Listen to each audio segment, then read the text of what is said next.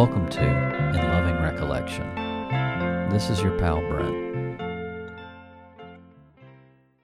When I was 18 and working at Atlanta Bread Company, I had a pretty big crush on an older coworker. She was a beautiful brunette that was 10 or so years older than me and also had a young son. I really liked her, and in my very young and naive mind, I remember once thinking that if she would just reciprocate those feelings I had for her, then I'd be willing to step up and be that kid's stepdad. Now, I'm not completely sure how she even ended up in Newnan. I think maybe her ex's parents lived nearby, but I do remember that she wasn't happy living there. My feelings at the time were somewhat mutual, and perhaps that was another part of the appeal, or at least what made us kindred spirits in a way. We wouldn't work together for very long, maybe three or four months before she and her son moved back to her hometown to live with her parents, and I think maybe go back to school. But during our brief time together, we did get to be pals. During that time, I was the weekend opener, meaning that I had to get to the store by 5:30 every Saturday and Sunday morning to open it up at 6. I was usually the only one there until around 8, which is when my crush would show up for her shift. Besides the customers, it would just be the two of us for an hour or so. We would often talk about music. She was really into post punk, and I was fully into the throes of my indie pop obsession at that point. And I remember we did a music exchange once, you know, lending albums to one another that we thought the other should hear. She lent me her copy of Are We Not Men, We Are Devo, and I gave her Cherry Peel by Of Montreal. I thought about lending her the soundtrack to Rushmore, but that might have been a little too on the nose she was really cool, and I think that possibly she might have thought the same about me. I did actually ask her to be my date for my senior prom, half jokingly, of course, and she did say yes, but changed her mind soon after.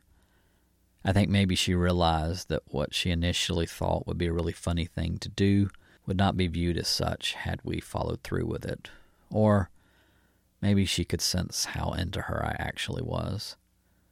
I mean, I never realistically thought I ever had a chance.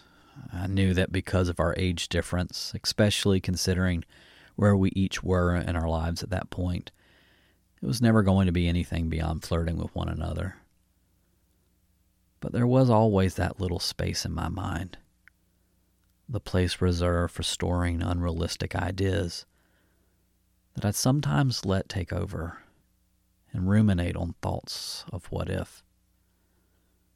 Twenty years later, I'd hear the song Old Enough for You by Kansas City based songwriter Liam Kazar, and I'd know exactly where that guy was coming from. I'd first become aware of Kazar through his association with Wilco's Jeff Tweedy, which at first was just as a member of the touring band for Tweedy's material that he made with his son Spencer under the name Tweedy. And then I would continue to see him pop up and stuff here and there because of my interest and being a fan of that whole world, it was natural that I would eventually come upon Kazar's first single as a solo artist, the track Shoes Too Tight, which he released in the spring of 2020. I liked what I heard, but what really did it for me, and in a way made me like Shoes Too Tight even more, was later that year when he released On a Spanish Dune hearing that winning combination of synthesizer and pedal steel, along with its sophisticated melody, I just knew that whatever album this song might someday appear on would definitely be a record for me. This belief was further cemented when the great Kevin Morby announced in the summer of 2021 that he'd be releasing Kazar's full length titled Due North that August on his Woodsist imprint, Mare Records. It just seemed like this record would be checking off all the boxes, and I could feel my anticipation for it building. And when Due North was finally released, I put it on and I listened. this is the story of that record.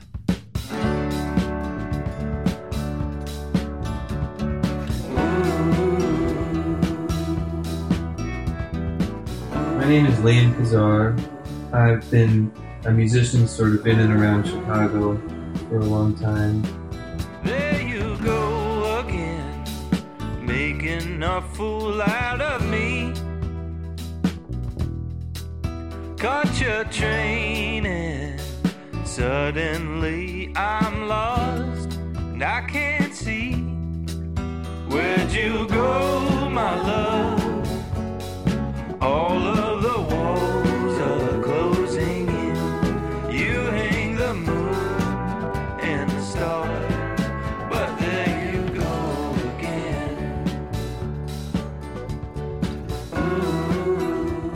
Started out playing in a few bands.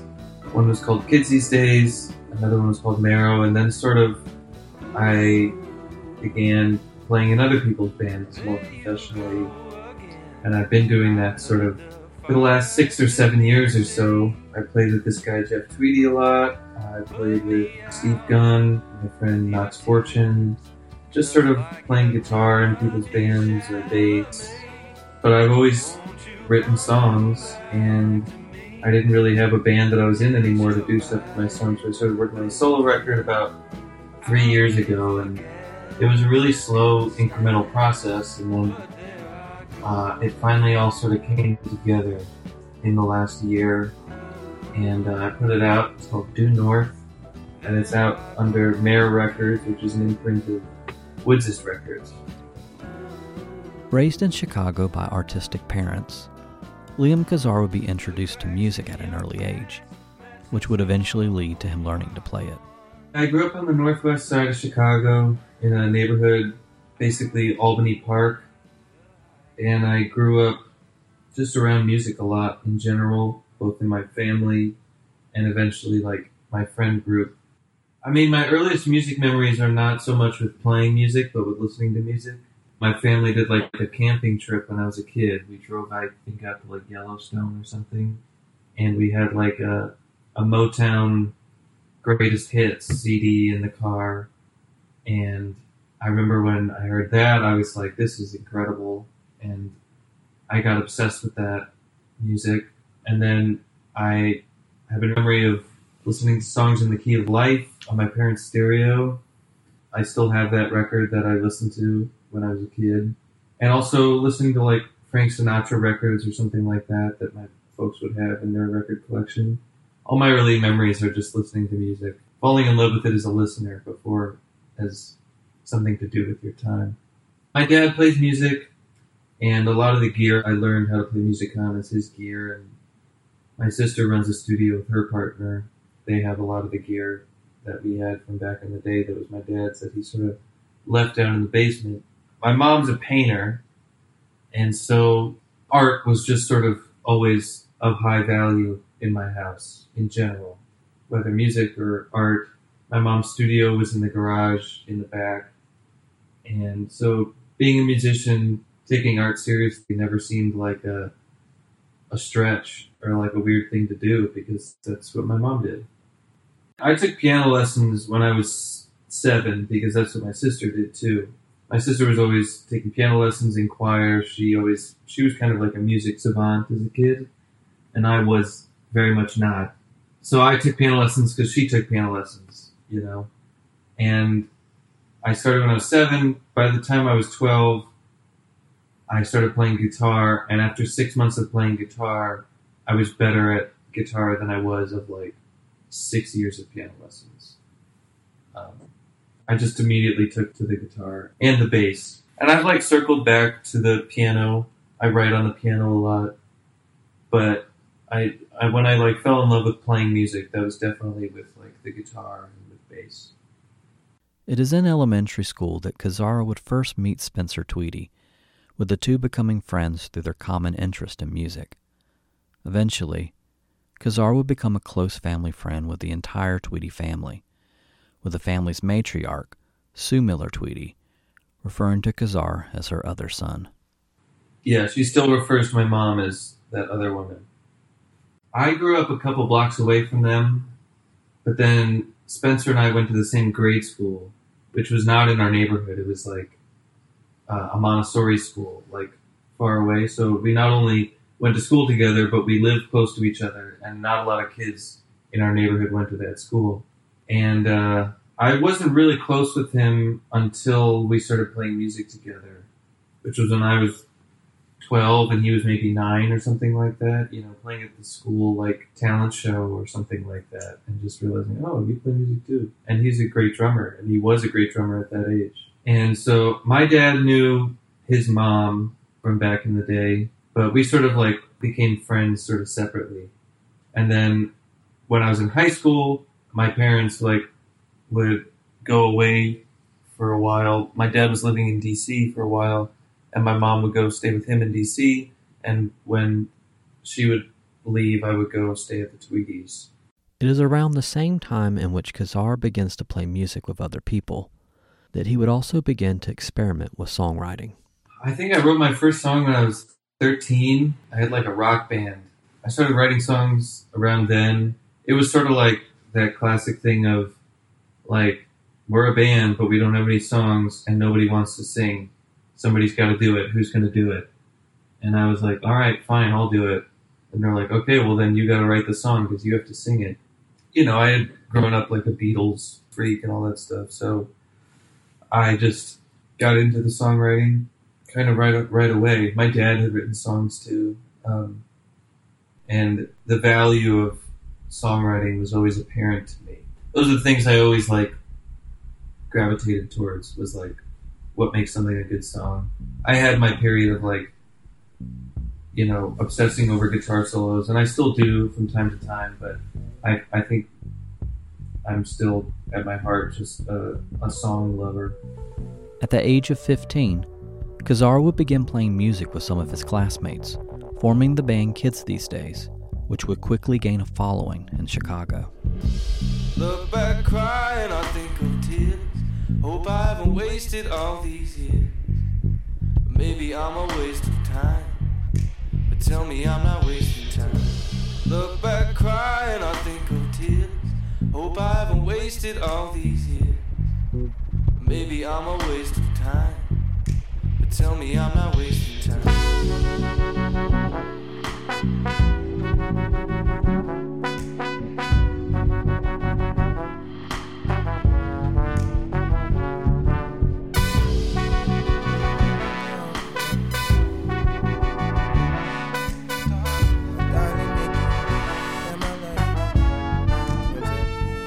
Kids started when I was uh, about 15, I would say. It was right at the tail end of my freshman year, but really got going more like sophomore year of high school. Freshman year, I like started taking jazz really seriously and studying upright bass. All my after school programs were like jazz programs, and I did them a lot with Nico Segal, we were in jazz band together at Whitney Young, our high school, and then we were in like the pit orchestra for like theater stuff. And then we started doing like jazz programs at this place called Ravinia or Merit School of Music. And so we were just fast friends because of music stuff. He was really close with Vic Mensa, and we sort of assembled a, a crew to start jamming in my basement um, and that included Lane, who was like my friend, um, and then Macie and a couple other people, Greg and JP, sort of came by for these jam sessions that we would do at my house.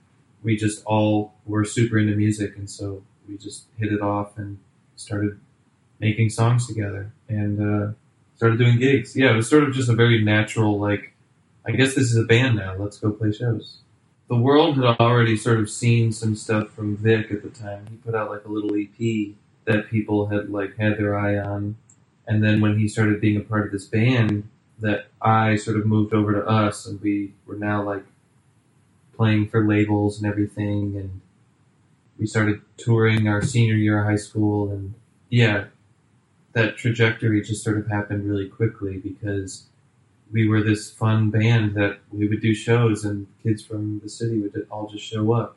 I don't know, we'd be playing a show with like a bunch of adults and they'd be like, why is there 400 children outside trying to come into this show. And it's like, yeah, we kind of have tapped into something a little bit. And so that, that word sort of spread around. Kids these days would release their debut full length, Trap House Rock, in the fall of 2012, but would disband a short while after in May of 2013. That same year, Kazar, along with his former bandmates Macie Stewart and Lane Beckstrom, would form the band Marrow, releasing an EP that winter and a full length in 2015. She's wrong, it's true, it's not so bad.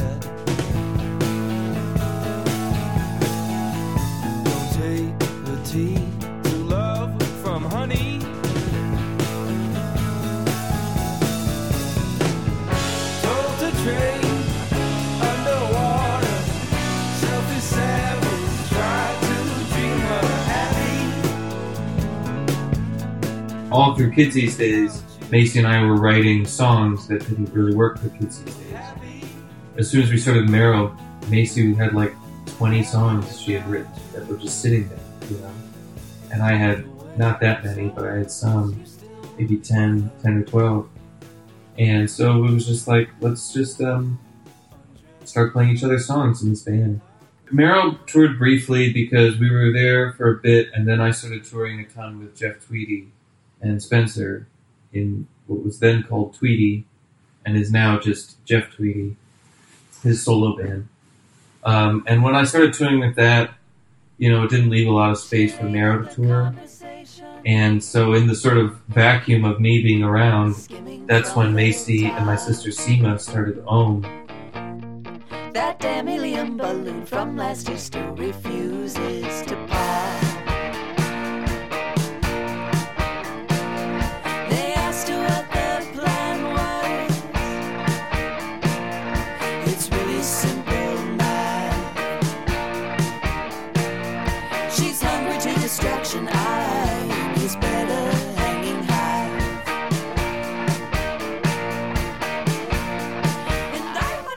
It was another, I mean, it was like a similar thing. I was like, sort of like my feelings when I heard like big solo music. When I heard what Ohmme was doing, I was like, Macie, this is this is next level. Like you have to do this. You have to put energy into this. This is incredible. I'm just walking around convincing people to not work with me is basically my life story. Kazar would stay busy as a touring musician, touring with Tweedy throughout 2015 and into 2016, as well as stints with singer Knox Fortune and guitarist Steve Gunn. Having continued to write songs since his time in Marrow, Kazar decides to make a solo record rather than starting a new band. You know, a band takes a leap of faith, you know, and it can be really hard to like hang on to a central role in a band when you don't even know what you're doing because someone else could be like, "Hey, well, why don't we do this?" and you can't really say, "No, we can't do that" when you have no ideas that are better for what we should be doing. I felt like I needed to figure out what I wanted to do or you know who I was. I felt like at, when I first started making that record, I didn't even know who I was at that point, you know. And to do it in the context of a band felt like, well, pretty soon this isn't going to be me. This is going to be the band because I don't know what I'm doing. I don't know what I want. And if it's a solo record, then I can slowly accumulate things and sort of go down this path of self discovery and nobody is sitting around waiting for me to finish this, you know, or waiting to like their moment to like get in a better idea. I love collaborating with people. I don't really like being in the studio alone, but I felt like I really had no idea what I was doing with this record.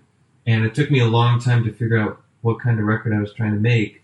And so that's why I felt like it had to be a solo record because I needed the space and like the time with myself to figure out what it was I was making and I just felt like that would be too difficult to do in a band context.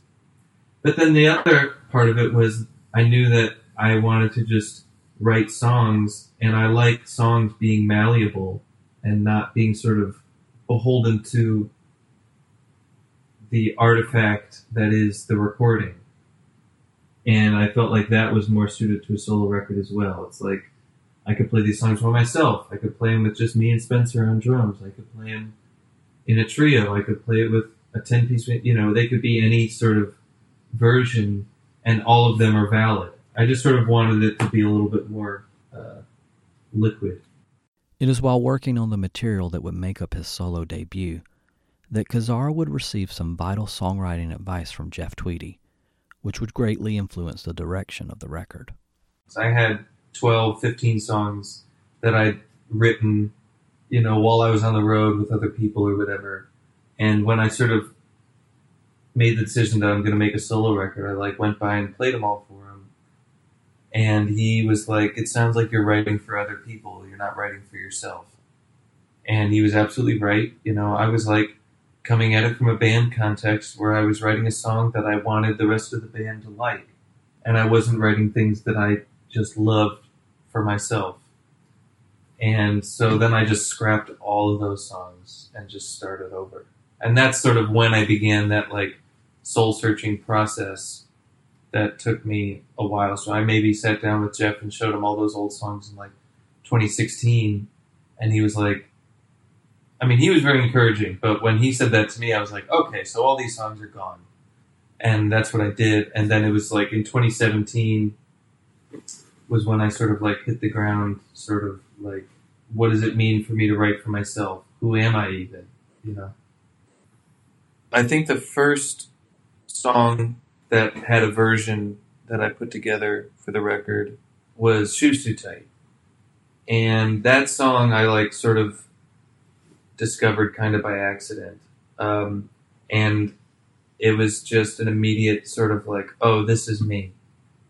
This, I don't know what this is, but it's definitely me. And I was super excited by it. I knew that I'd wanted to make something that was groovy at times, at least. It doesn't have to be like a dance record the entire time, but I knew I wanted to make a record that was like groovy, and I was struggling to figure out how to do it for a long time.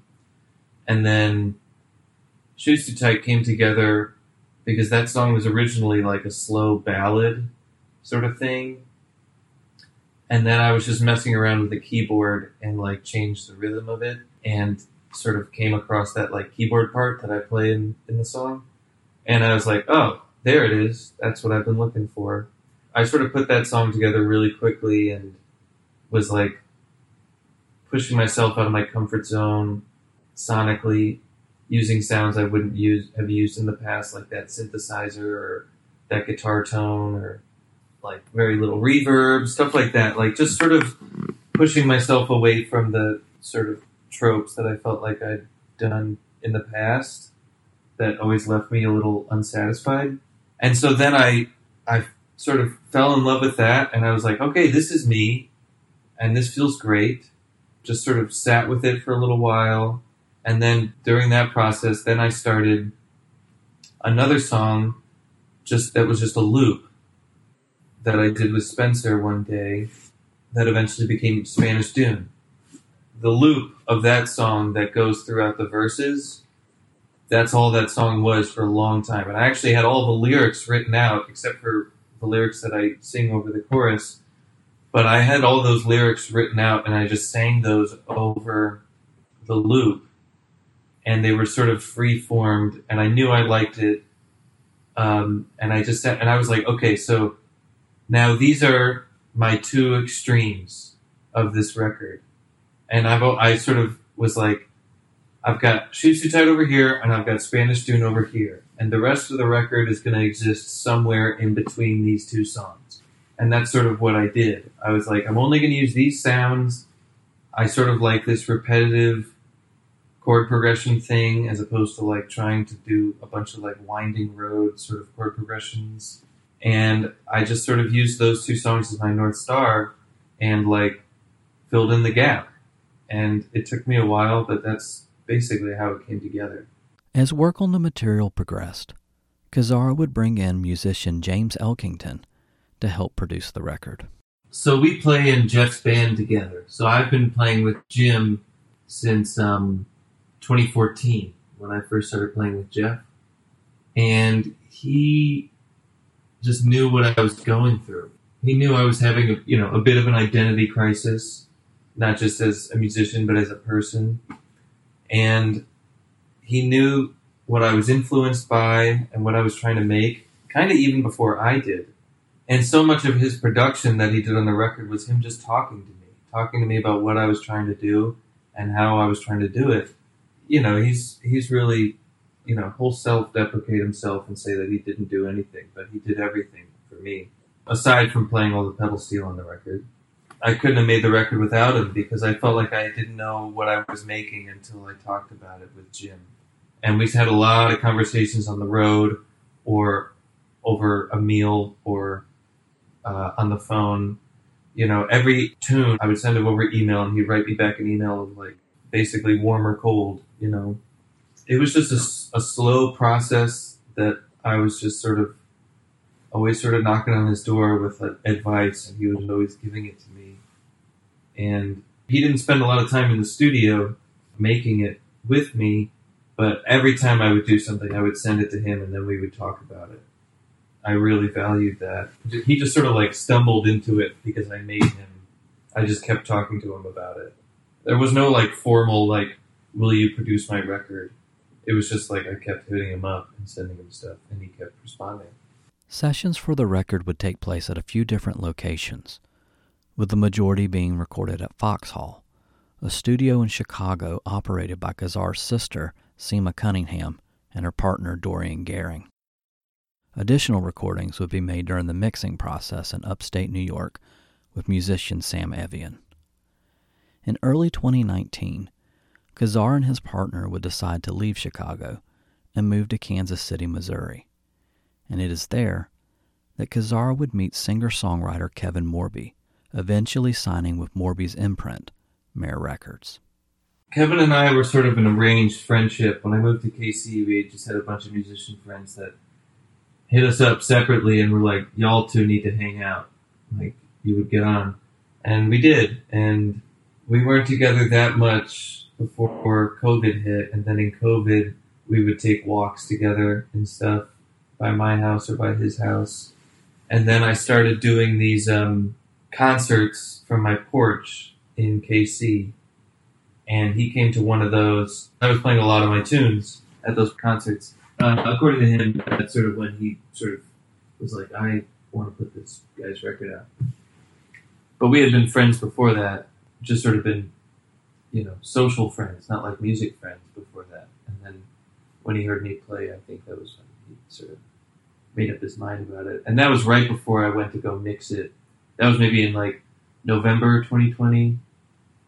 And I mixed the record at Sam's place in December 2020. So it all sort of kind of came together at the same time, coincidentally. I'd already booked the session at Sam's before I knew that our label was going to put it out. And in the end, he made a record.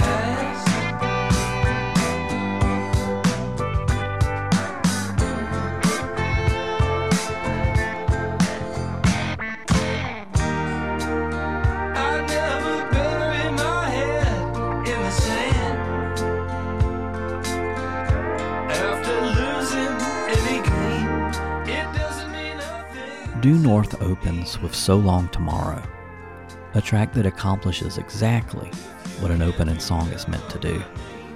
effortlessly combining indie rock with blue eyed soul. The track's mixture of atmospheric keyboards, pedal steel, and soulful vocal harmonies pulls off the task of giving its listeners a glimpse into what they should expect without giving away all of its secrets in one sitting. It's a confident and playful introduction to this record, which also highlights the chemistry between Kazar and his collaborators, made all the more impressive considering the piecemeal method at which this album was made. It's a really dead record. You know, it, it's really not about like capturing a vibe in a room. I mean, that can be great. That's sort of why I close mic'd everything for this record because I knew it was going to be like assembled over a long period of time. And I didn't want it to sound like, oh, like you were jumping back and forth from studio to studio or from room to room while you were listening to the record. So that's why everything is really like close sounding and not sort of spaced out. I really wanted it to sort of sound like it all happened at the same time, but it didn't. So my quick fix for that was miking everything really closely. so Long Tomorrow was the last song written for the record. So by the time we recorded that one, the palette of the record had been pretty well established.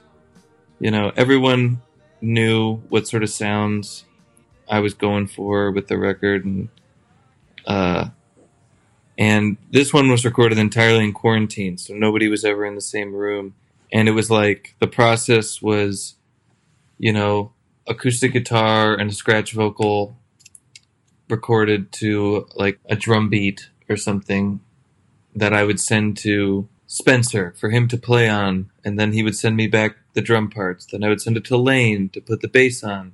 Then he would send that back to me. Then I would send send it to David to put synths on. Then he'd send it back. Then I send it to Jim. You know, it was like piece by piece, just accumulating the song. Uh, that's how it was recorded. I mean, I think it was recorded in like April of 2020. But that one just sort of spilled out of me, which is not how it goes usually. I wrote the first line of that on a run.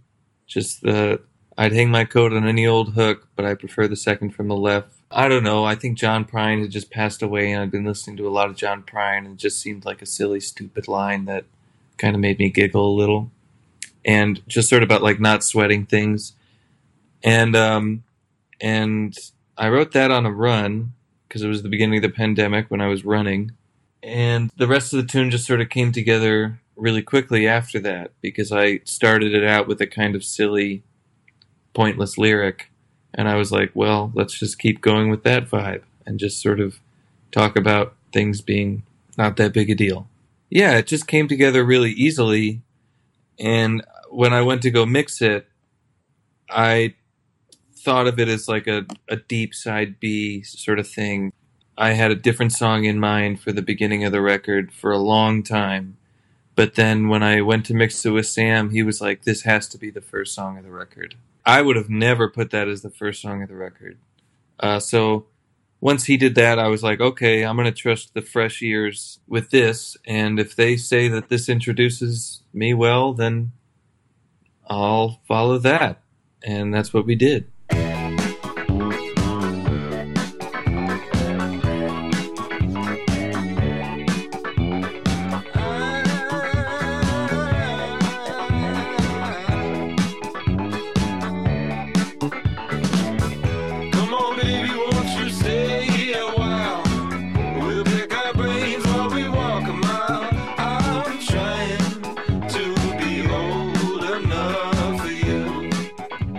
The lively groove oriented track, Old Enough for You, contains robotic like keyboard lines that weave around a tight rhythm section, bolstered by a gregarious bass line provided by bassist Lane Beckstrom.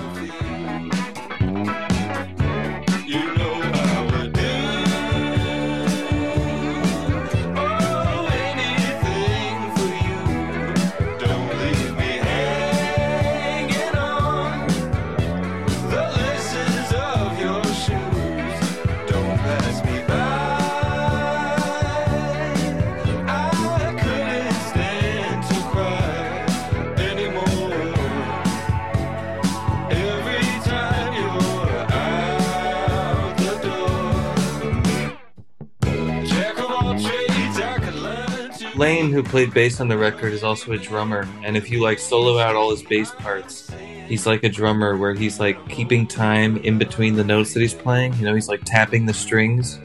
And you can't really hear it in the recordings. If you solo his bass out, you always hear him going like, you know, keeping time like a drummer does. Combining that with putting him on a fretless bass that's super liquidy and, you know, weird semitonal sort of things happening it was just like a really fun bouncy combination.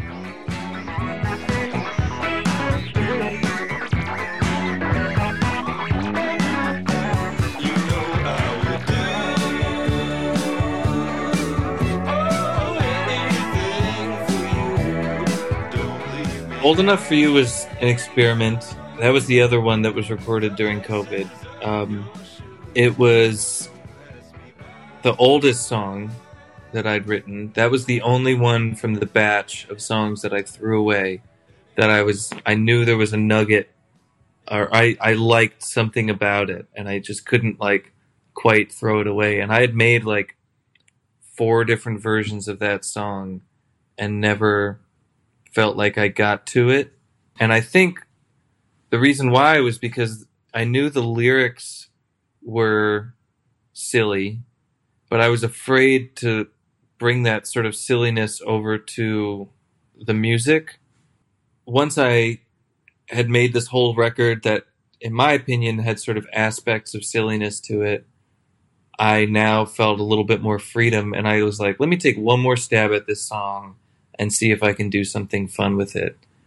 And I had been listening to a lot of like late 70s, early 80s stuff, like McCartney 2 and some Talking Heads stuff and some Robert Palmer stuff.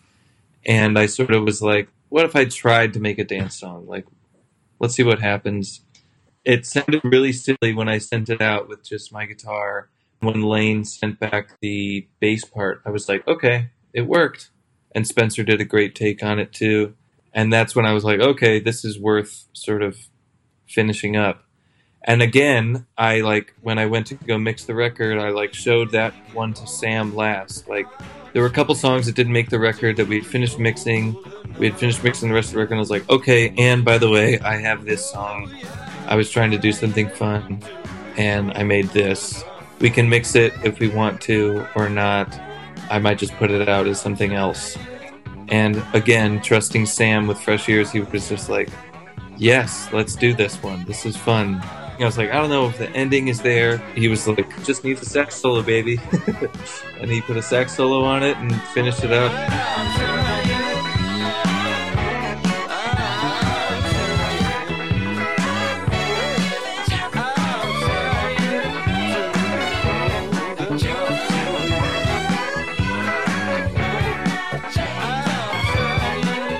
Uh, I remember when he was recording the sax solo, I was like sitting there in the studio with him, and it was the only time he turned around. He was like, "Why don't you go uh, go make some coffee, go hang out with uh, Hannah and Tara, and uh, I'm gonna work on this. Like, I'll let you know when I'm done."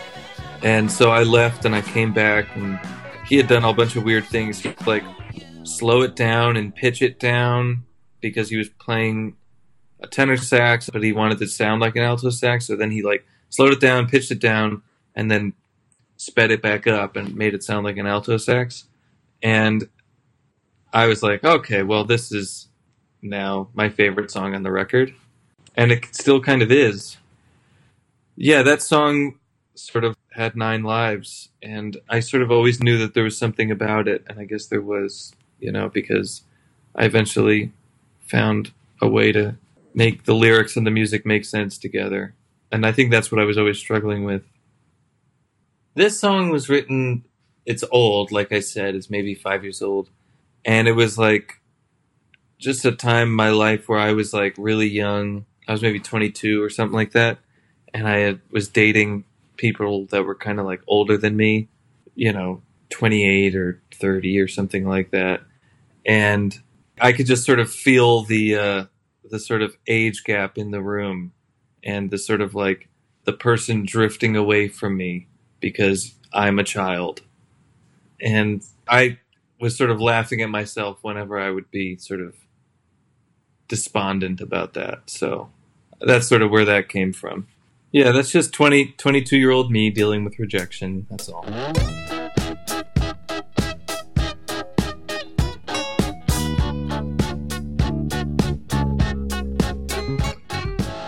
Following Old Enough for You is the quintessential Due North track, Shoes Too Tight.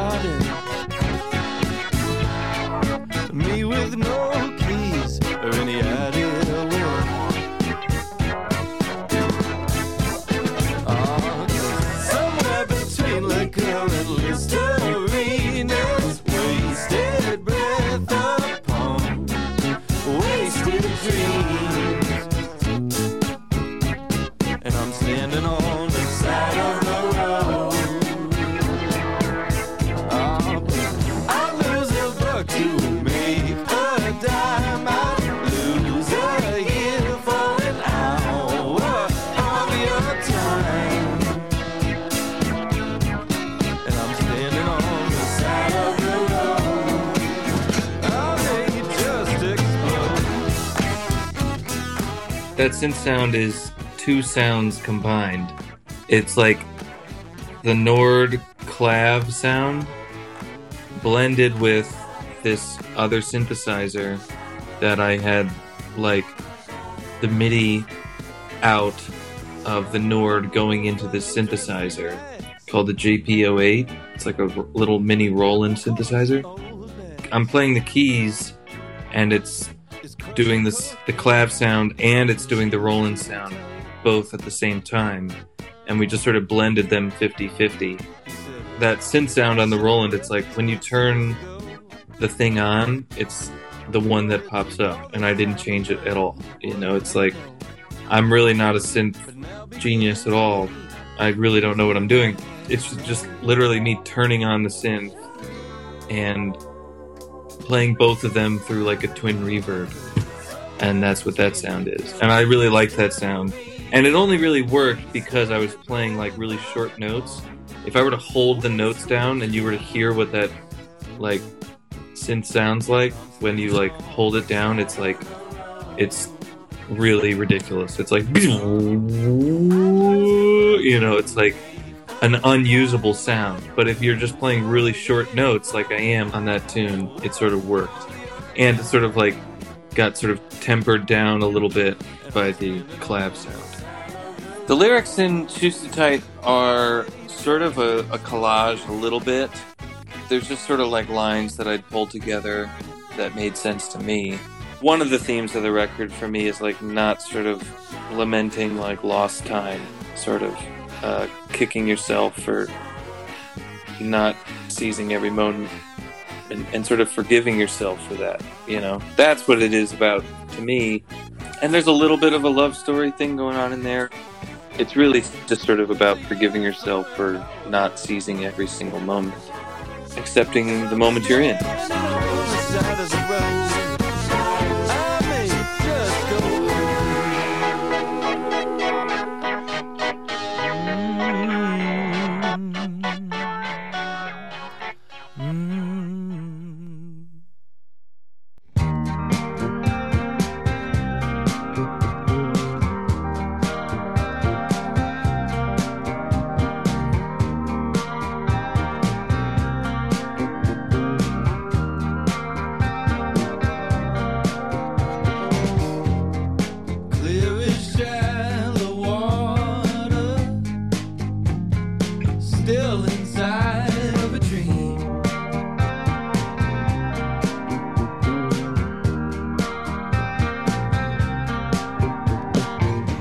Through its catchy and repetitive chorus, the track Nothing to You is the type of solidly constructed pop song that's able to worm its way inside the brain and stick around for quite some time.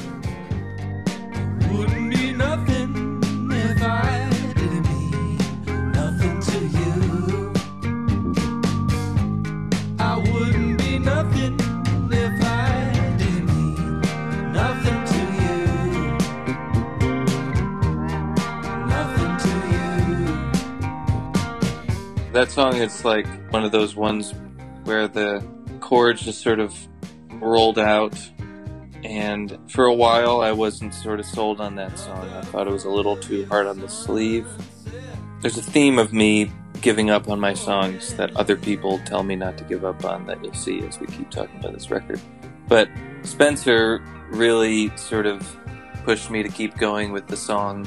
And once we got David in there to play the synth parts, or I was unconvinced until David sort of added the synthesizers that he did, which he adds like an arpeggiator thing during like the verses that's going out of time. It's more like a triplet over our quarter note. Like we're we're keeping time like this, like I wouldn't be nothing if I you know, like one, two, three. And his arpeggio is slower. It's more like one, two, three, one, two, three. And I like that sort of clash. So that's going on in the verses, and then he came up with this brilliant line during the choruses that I love that sounds like a theremin or something like that. Um, and once he laid that down, then I was like, okay, yeah. That song is uh, one of the songs that Jim Elkington describes as chord maps, where it's like a chord, chord, chord, chord, chord, chord, and you got to be on your toes, and they're annoying to learn. um, things are in four bar phrases or eight bar phrases or two bar, phra- you know, it doesn't follow very logically unless you have like the melody there. I, I just sort of wanted to write a straight ahead love song. I feel like I was like shying away from like just saying what I really mean. I have a tendency to just shy away from saying what I really mean, and I wanted to just see if I could just force myself to just say exactly what I mean, which is what the chorus is. I wouldn't be nothing if I was nothing to you. And if you look at the lyric sheet on like the vinyl, you'll see that those lines are 90% of the song. There's like barely any other lyrics, and most of the song is the chorus. But it's, I don't know, it's fun.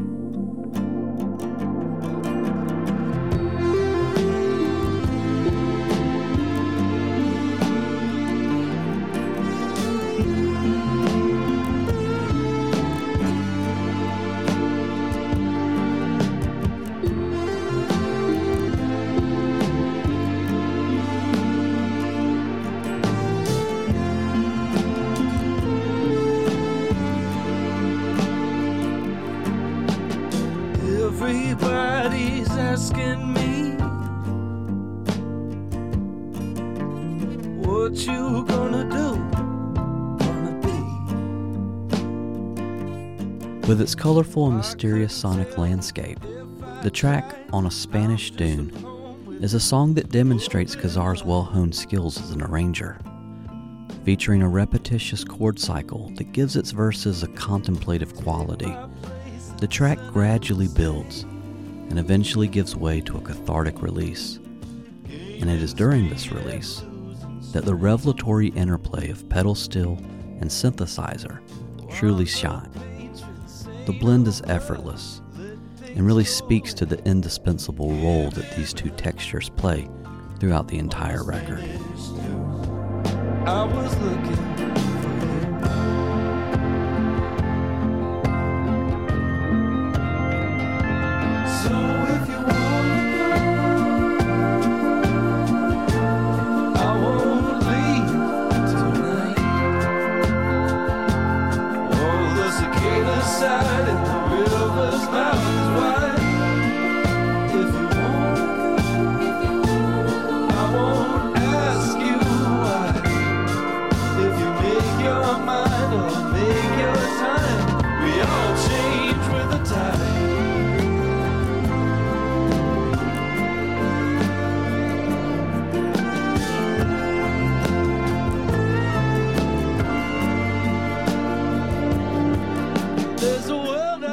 I knew pretty early on that I wanted synthesizer and pedal steel to be the sort of like the extra colors of the record. You know, I I didn't want to do strings or horns. I sort of just picked those two, and it was like, if we can't make it sound right with the synthesizer or pedal steel, then let's do a different idea. You know, it was a little inspired by there's some Stereolab records from the '90s that have pedal steel on it, and I also love how like it's not like spacey pedal steel. It's like super dry, classic Nashville country pedal steel. I really love this pedal steel player, Pete Drake. He has some solo records that he put out that I love. He's sort of famous for that song, Forever. Um, oh, I know what was like the big inspiration. There's a song that didn't make it to All Things Must Pass, but came out later in the deluxe edition called I Live for You. I love that song. I remember showing that song to Jim Elkington. He was like, How did this not make the record? I think that song is so good, and the role that Pedal Steel has in that song was sort of what did it for me, where I was like, I want to make a record where Pedal Steel is like this. And then I got super into this Al Green album, the Belle album, and that had a synthesizer on it, and it's like they basically just trying to make the record cheaper, and so didn't pay for the Hollywood string sections. Just used this like you know basic uh, string patch on a synth, and they used the same patch on the whole record, which makes me laugh. And I really liked that, and I don't know. I just was like, those are the two left side, right side colors.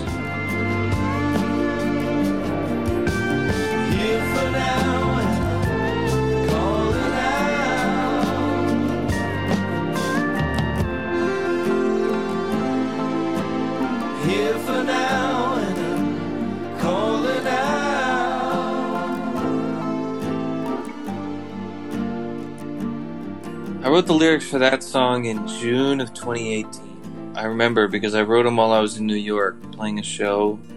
I was playing Gov Ball.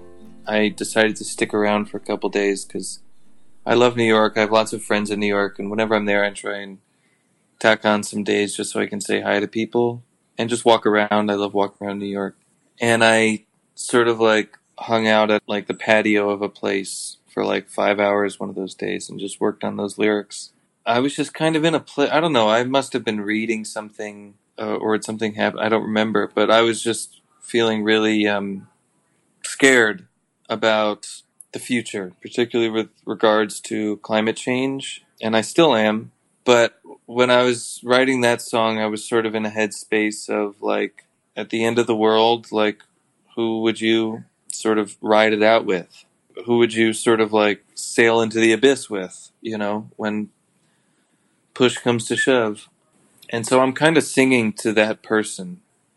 And uh, there's a lot of like tension and release, I think, in that song. It's just stealing from American songbook writing. You know, it's like 90% of old tunes, not 90%, but like I would say probably 75% of tunes, you know, crooner tunes or like old jazz standards and stuff. The bridge goes to the four chord. And I just pretty much did the same thing.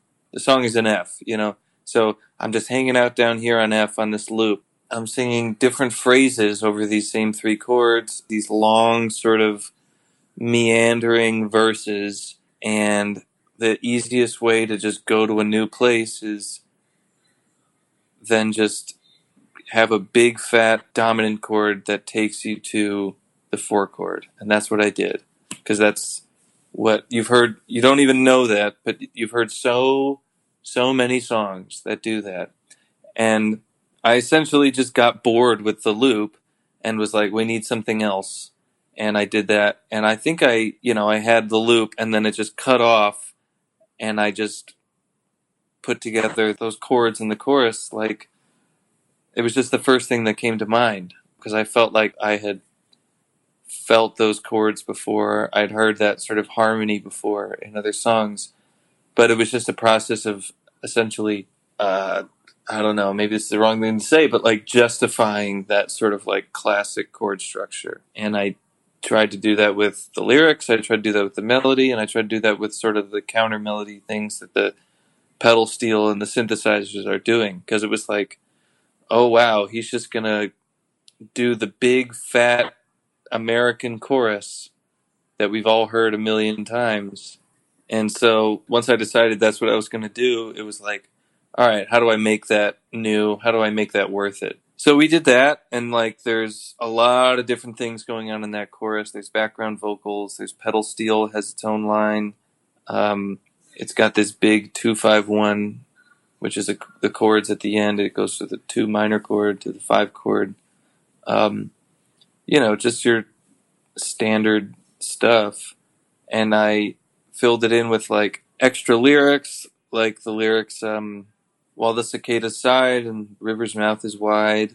That felt like, uh, I don't know, like an Allen Toussaint sort of lyric to me. Or I was thinking about Allen Toussaint in that lyric. Just because Allen Toussaint, I think, you know, he's from New Orleans and just makes me think of like the river and sort of talking about the landscapes along the water. And I had already had the on a Spanish dune thing uh, in the verse, so I sort of went more with the river imagery in the chorus because those chords just reminded me of Allen Toussaint in a way.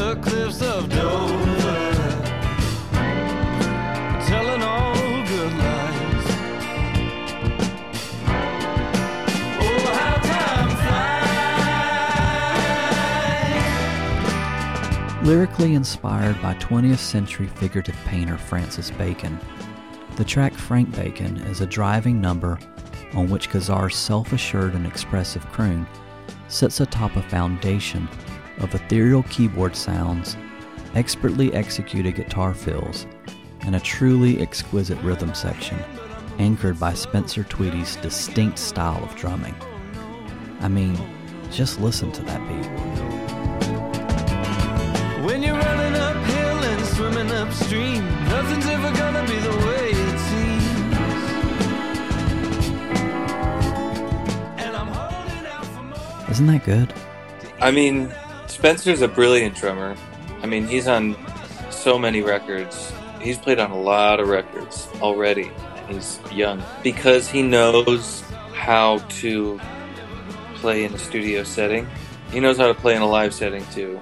But most drummers you'll meet know how to play in a live setting. Very few drummers know how to play in a studio setting because they're different. And he is an incredible studio drummer. He trusts the people he's working with that he doesn't need to explode out of the drum set to be heard. He knows that any little thing he does will be heard. And so he conserves his energy, he chokes up on the sticks, and he's playing really quietly. But then when you hear it in the room, because he's playing quietly, you're able to sort of like capture every little thing that he's doing, and it all comes across. And so he has these really slightly nuanced sort of drum parts that would get lost if he were playing like super loud, you know. And that song, you know, when I first showed Sam Evian the tunes that I was working on, I showed him Too Tight and Frank Bacon. And he and my friend Brian, who's a bass player, both just lost their mind about the drumming and bass playing on that song. And there is something uh, sort of intangible about that song, how it came together. I don't even re- really remember how it happened. Like we had those two chords that is the verses, and then I remember it was like, oh crap, oh crap, we only have that part. Like write something really quickly, and I remember like it was that classic thing of like just the first thing that came to mind, like these chords, these chords, and that was the chorus. And like wrote it before we started doing the first take. I didn't have anything to sing over it. I had nothing. And I remember my friend who was engineering the session. He's like, "Really? Do you want to do that? Like, you don't even know if you like that." I was like, "Yeah, let's just do it. Let's just do it." And sort of created the song after the fact because when you have everyone in the studio and everyone's ready to play and all the mics are up, you want to start capturing things. You know, even if you don't have things written, it's like just start going. And that's sort of where that song came from. I had two chords, you know. It was just another one of those sort of happy accidents that happens in the studio when you hire the right people. Um, I was reading a book at the time called Interviews with Francis Bacon, written by this guy, David Sylvester, I believe is his name. And when I started reading it, my mom was like, You're reading that? Like, you know, she was like, They made us read that in art school and stuff like that. But I was just sort of attracted to his um, sort of uh, the harshness of his own perspective of himself. He would make these like incredible paintings of like, you know, he has some really insane stuff, you know, these like demented paintings of like popes and stuff like that that I think were really beautiful. The way he uses like black in the background of his like paintings that are really intense and everything seems so purposeful and and like it's cathartic for him or something like that that he has to do this and then in those interviews he's just sort of like judging himself like he would judge a, a freshman student or something like that like oh this is a bunch of horse shit you know and i just thought that was really funny and so on the song i'm kind of like calling myself out for not sort of seizing the moment and sort of sitting around waiting for the world to go my way. I'm essentially trying to say, you know, nobody gives a shit about you unless you give shit about you. And let's uh let's do something. How about that? You know?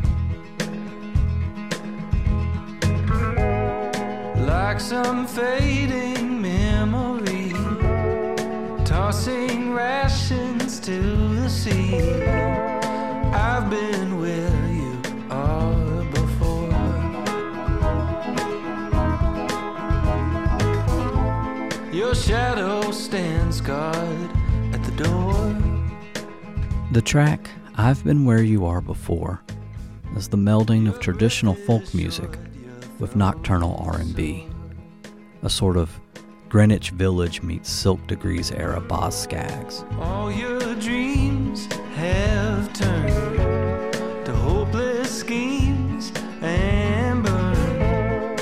I've been where you are before. I've been where you are was a quick one. I don't often write a song front to back in a day, and this one sort of went that way. You know, it's it's really just built around that title. I've been where you are before. The first two chords of the song I had and was just strumming. I usually keep a guitar in my house that's in open D, which is D A D F sharp A D, and this song is in that tuning. And I have a very early demo where it's just me going back and forth between those two chords, and the melody line "I've been where you are before" came, and then I felt like you know it was one of those things where it's like I said everything I need to say. So now it was like, okay, how do I you know, I can't go any more forward from I've been where you are before because that's exactly what I'm trying to say. So I need to expand, you know, to the left and right of me and just sort of like explore that way because it's not going to be a linear song when you've said exactly what you mean to say in the first line. Um, and I just liked that line so much with that melody that I was like, okay, I'm going to write this like it's an old folk song where it's like a refrain that comes back, like it's something you would play at the Gaslight or something, you know, with Dave Van Ronk or something. That's what I was like trying to do. So I, I wrote it as very like acoustic sort of folk tune, you know, playing in an open tuning. And then I was like, how do I bring this into the fold with everything else? And I don't know. Luckily, it sort of just came together. That one came together really quickly. That was one where it was like, I wrote it at home in KC and then came to Chicago and I think the whole thing was done in like one or two sessions, like one or two days, uh, which is quick for me. And then the sort of like ship imagery that's throughout the song or the water imagery, that was just the chords, the minor chord of at that's the beginning of the song starts on an A minor chord, but the song is in E. It just kind of gave the whole song a sort of swampy vibe to me and so I think that's why I started talking about, um, you know, water and ship sort of imagery. I love a boat. I'm happiest on a boat. If you ever get to know me more, you'll realize I'm never happier than when I'm on a boat.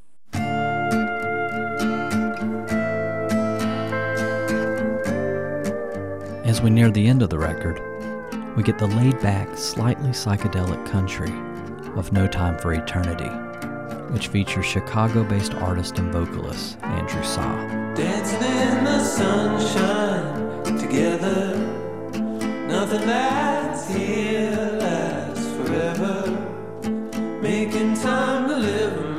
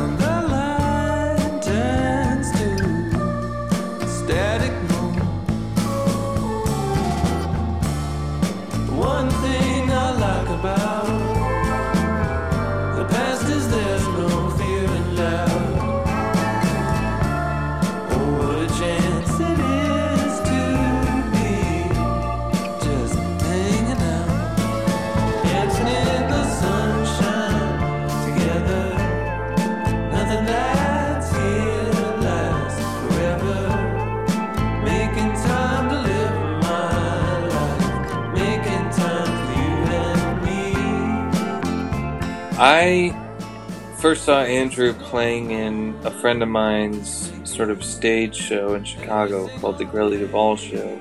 Uh, my friend Alex Grelly puts those shows together. That's where I first saw Andrew. But uh, I got to know him more. We were a part of this um, sort of Chicago showcase thing that would happen at the Hideout called Cosmic Country Showcase. And I played in the backing band. I played guitar. Andrew was a guest singer on our first event we did, and he was so good that we just bring him back every time. Like, it's a different round of singers every time, except for Andrew. He's like the one constant that we have to have back every time because he's so good, and as soon as he comes out, everyone starts screaming. He hasn't done a lot of stuff outside Chicago, but in Chicago, he's kind of like a living legend. So I just been in love with his voice ever since I started doing some shows with him, and I knew that I wanted to do have one feature on my record, and I was it was pretty early on. I decided I wanted to try and write a song for he and I. No Time for Eternity. I knew I really liked the chorus, and I knew I felt like I was saying a lot, or I really liked the shape of the chorus, and that I wanted to do it more than two times. I couldn't figure out, you know, I had like intros and then just going straight into the verse didn't feel right. It didn't feel like we're leaping into the verse, you know, which is a if you if you listen to it, Spencer goes to the ride cymbal on the verses, and he's on the hi hat during the choruses. So it, it gives the verses this feeling of like we're we're sort of jumping into it, and we come down for the chorus so that you can really hear the vocals together on the choruses. I sort of came up with the idea of starting with the chorus because I knew I wanted to do it three times, and you know, traditionally you would do verse, chorus, verse, chorus, then like a solo, and then a chorus. But to me, the song was all about the duet that I felt like a solo would take away from the duet. Because the whole point was, I wrote this song as a challenge to myself of like trying to write a duet. And so I didn't really want to have a solo of any kind, like steel solo or synth solo or guitar solo or anything. I just wanted it to be about the vocals the whole time. So that was sort of why we started the chorus. And yeah, that verse melody was like the hardest part of the song. The chords for the chorus and the chords for the verses are very similar. They're slightly different, but like trying to write uh, a new melody over that was was different because I just kept hearing the chorus in my head. Through the years, I heard you say, I don't think I can stay here anymore.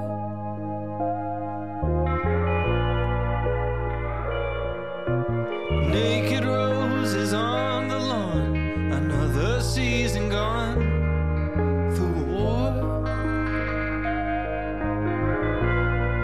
But I'm holding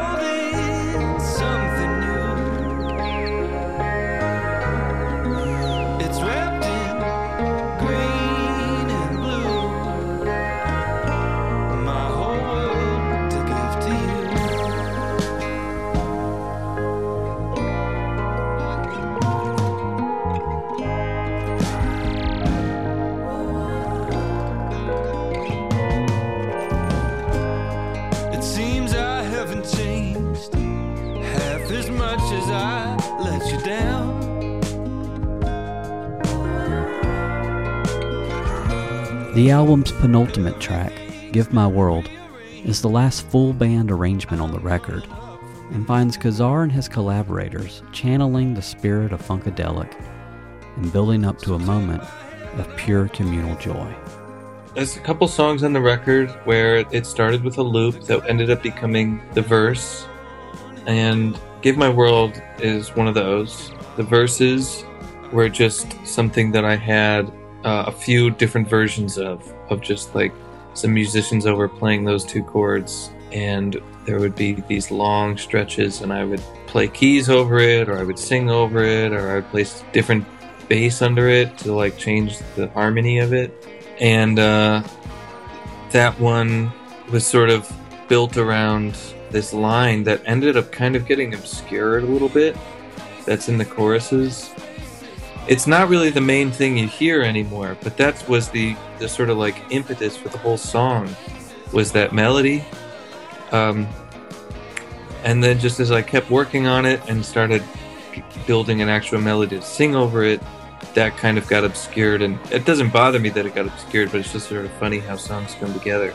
This thing that is like the driving force behind the song is now like kind of a just a background little thing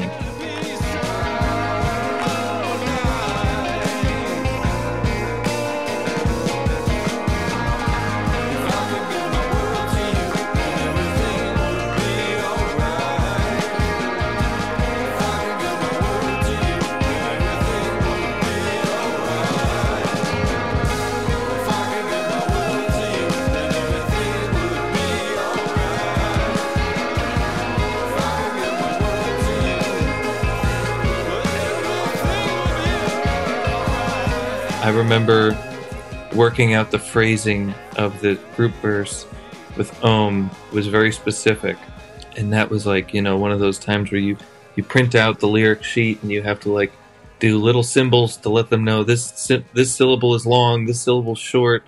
We're starting low here and then we're jumping up to here on beat one and you know, uh, all this sort of stuff. That was really tedious. And then it was a classic, like being really insecure about it, not knowing if it sort of had any teeth on the record, and then sending it to Jim, and he put pedal steel over it, and I was like, "Yep, I like it." And uh, yeah, it came together.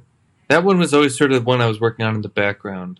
Like I have my new song that I was working on with the band, and then at the end of the session, I would open that one up and see. All right, let's take a look at this and see if I've got any new feelings about this one.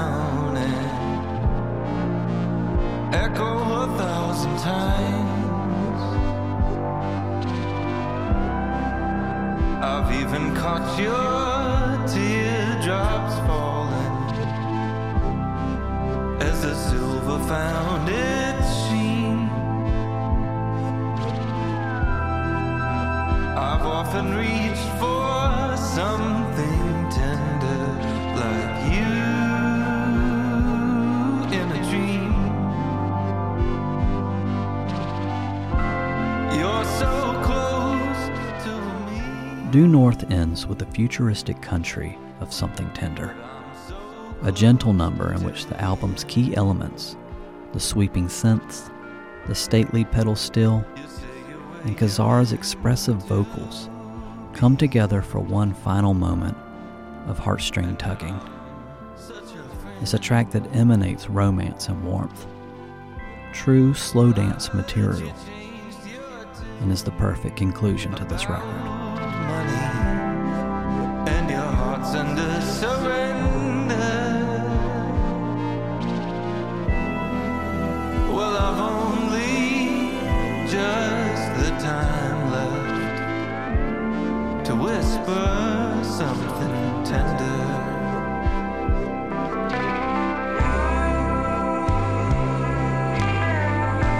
all the synthesizers on that song is I have this one monophonic synthesizer called a MS-20 made- made by Korg, and it's just me tracking each part one by one, you know, one note at a time. So I'm like, I've got a click track, and I'm doing the bass drum like boom, boom, boom, boom, because I'm a terrible engineer and I don't know how to loop things, so I just play them all the way through. And that song was like one I had written that I was like, eh, this isn't really for my solo stuff. This is too much of just like an old ballad. Uh, I don't think it'll fit on the record. I did it live once where I played it with a friend who played like jazz piano, like crooner style thing. I did it at the end of a set. And I was like, yeah, that was fun, but I guess it doesn't really fit the record. And then one night, I just went down into the studio. Um, I think I had a bottle of wine with me, and from like 10 p.m. to like 3 a.m., I was just like fucking around with this synthesizer, and I think I recorded the vocal that night too. Like it was just one of those ones where I, the lights were off, I was dicking around in the studio by myself, sipping some red wine, and worked out an arrangement with this thing. And I sent it to Jim the next day. I was like, "Hey, this thing is kind of fun." I was sort of made it as like uh, just an exercise in learning how to use this synthesizer. Put some pedal steel on it if you want to. And at this point, I was still not at all thinking it was for the record. And then he put pedal steel on it, and he did a great job. And then it was there, and I was just like, yeah, that was a fun experiment. And still not thinking of it as part of the record or anything. And then at a certain point, it just clicked. It was just like, well, of course, of course, this is for the record. It, I don't need to have you know my full band on every song. Like it's a solo record. I can put out whatever I want. And then it was like, okay, I guess this is on the record, and I'm I'm happy it is. For the album art, Kazar would bring in photographer Alexa Viscius to work on its design. I knew I wanted the album cover to be a photo. Honestly, my partner, she has a really great eye, and she sort of helped me put together a, a concept for the cover. We had been talking with Alexa just about like colors because I had dyed my hair orange. It was sort of just trying to figure out how to like have that make sense, essentially. And uh, the hand thing was from some random picture we found online just because of we actually liked the colors in the background. We were using it as an example of the colors that we were interested in, but then Tara, Alexa, and I all agreed that the hand was actually like really interesting, and so Alexa went and hunted down uh, the hand, and um, just sort of played around with it. I had originally just asked Alexa to do just the album cover picture, not the design and everything. And then when I got to the studio, she was like, "So who's doing the design for this?" And I was like, eh, "I don't know." And she was like, "Well, let me do it." And I was like, "You do that?" And she was like, "Yeah, I've done it for all these other people." And she showed me all the other records that she'd worked on. They all looked great. And I, I just love Alexa. I think everything she does looks great. So it's a pretty quick, quick decision. Easy yes. I think she did a great job. Mare Records releases Due North on August 6, 2021. To celebrate its release, as well as take advantage of that short window of time in which we thought COVID might be on its way out, Kazar, along with many of the musicians that contributed to the album, would play some concerts in his hometown of Chicago. I have to say, I feel like I, I put it out at a really fortunate time. A lot of people I know have put out records that haven't even gotten to do shows yet. Still, put out records last year and haven't gotten to do shows yet. So to not only play a show, but play a show the day of the album release in my hometown, that was really fortunate. Um, I got to do two shows too at Sleeping Village, a great venue in Chicago. That all felt great. We got our vinyl relatively quickly after we got it about a month after the album came out, which is pretty good these days considering how long some people have to wait to get their album. So I feel like I got really, really lucky and had a great sort of uh, release. Um, and just the fact that it's my first record and you know people have every day it's i don't know I, i'll never get tired of somebody like posting a picture on instagram of my record that's at their house. Like it's it's an amazing feeling. So it's been it's been great. I like started this food business in covid because i needed money and i wasn't working in music. And since the record came out i just have been way too busy with music to do that. And i'll return to it when things slow down but it's been great Throughout the making of Due North, Liam Kazar would experience moments of self doubt. It is while reading David Sylvester's interviews with Francis Bacon that Kazar had the realization that no one gives a shit about you until you give a shit about yourself. And with the help from an encouraging cast of collaborators and lots of self discovery, Kazar was able to give a shit and create a successful statement of who he is as an artist. I mean, overall, I feel great about the record. I mean, it's as realized as I ever could have wanted it to be. I don't feel like I had to make something out of the situation I had. I feel like I was able to make the thing that I wanted to make. And that feels great. And it feels great for people to receive it well. So I'm uh I'm on cloud nine right now.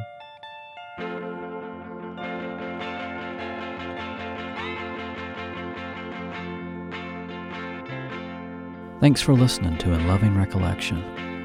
A very special thanks to Liam Kazar for speaking with me about this very special record. You can stream and buy Due North on the various streaming platforms or at liamkazar.bandcamp.com. Seek this stuff out. It'll make you a better person. You can find us on Facebook, Instagram, and Twitter or at inlovingrecollection.com. We'll see you next time. We'll get through this.